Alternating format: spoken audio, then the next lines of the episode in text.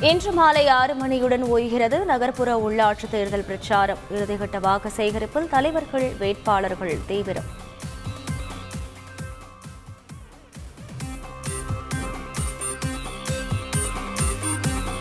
தமிழகத்தில் திமுக உருவாக்கிய பல நலத்திட்டங்களை முடக்கியது அதிமுக. காணொலி மூலமான திருவள்ளூர் மாவட்டம் ஆவடி தேர்தல் பிரச்சாரத்தில் முதலமைச்சர் ஸ்டாலின் குற்றச்சாட்டு. நீட் விவகாரம் குறித்து விவாதிக்க எப்போதும் தயார். எடப்பாடி தேர்தல் பிரச்சாரத்தில் எதிர்க்கட்சித் தலைவர் பழனிசாமி உறுதி.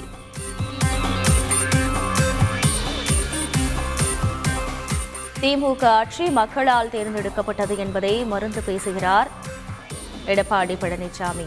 தேர்தல் பிரச்சாரத்தில் உதயநிதி ஸ்டாலின் விமர்சனம்.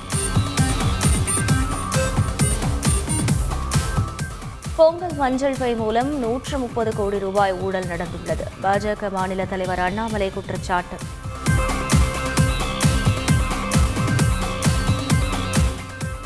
தமிழக ரயில்வே திட்டங்களுக்கு மத்திய அரசு மூன்றாயிரம் கோடி ரூபாய் மட்டுமே ஒதுக்கீடு. நாடாளுமன்ற திமுக உறுப்பினர் கனிமொழி புகார்.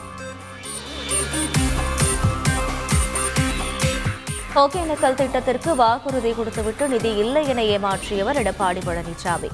பாமக இளைஞரணி தலைவர் அன்புமணி ராமதாஸ் குற்றச்சாட்டு. திமுகவும் அதிமுகவும் தேர்தலின் போது கொடுத்த வாக்குறுதிகள் எதையும் நிறைவேற்றவில்லை. மக்கள் நீதி மய்யம் தலைவர் கமல்ஹாசன் புகார்.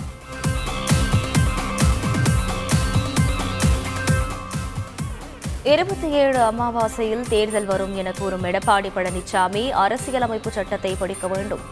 முன்னாள் மத்திய அமைச்சர் ப. சிதம்பரம் விமர்சனம். பத்து மாத திமுக ஆட்சியில் ஒரு முன்னேற்றம் கூட இல்லை. மோடி தேர்தல் பிரச்சாரத்தில் அதிமுக ஒருங்கிணைப்பாளர் ஓ பன்னீர்செல்வம் குற்றச்சாட்டு. இருநூற்று எழுபது அமாவாசை வந்தாலும் திமுக ஆட்சியை அகற்ற முடியாது. பிரச்சாரத்தில் போக்குவரத்து துறை அமைச்சர் ராஜகண்ணப்பன் பதில். சென்னையில் நாற்பத்தி ஐந்தாவது புத்தக காட்சியை தொடங்கி வைத்தார் முதலமைச்சர் ஸ்டாலின். பல்வேறு துறை வல்லுநர்களுக்கு கருணாநிதி பொற்கிழி விருது வழங்கி கௌரவிப்பு.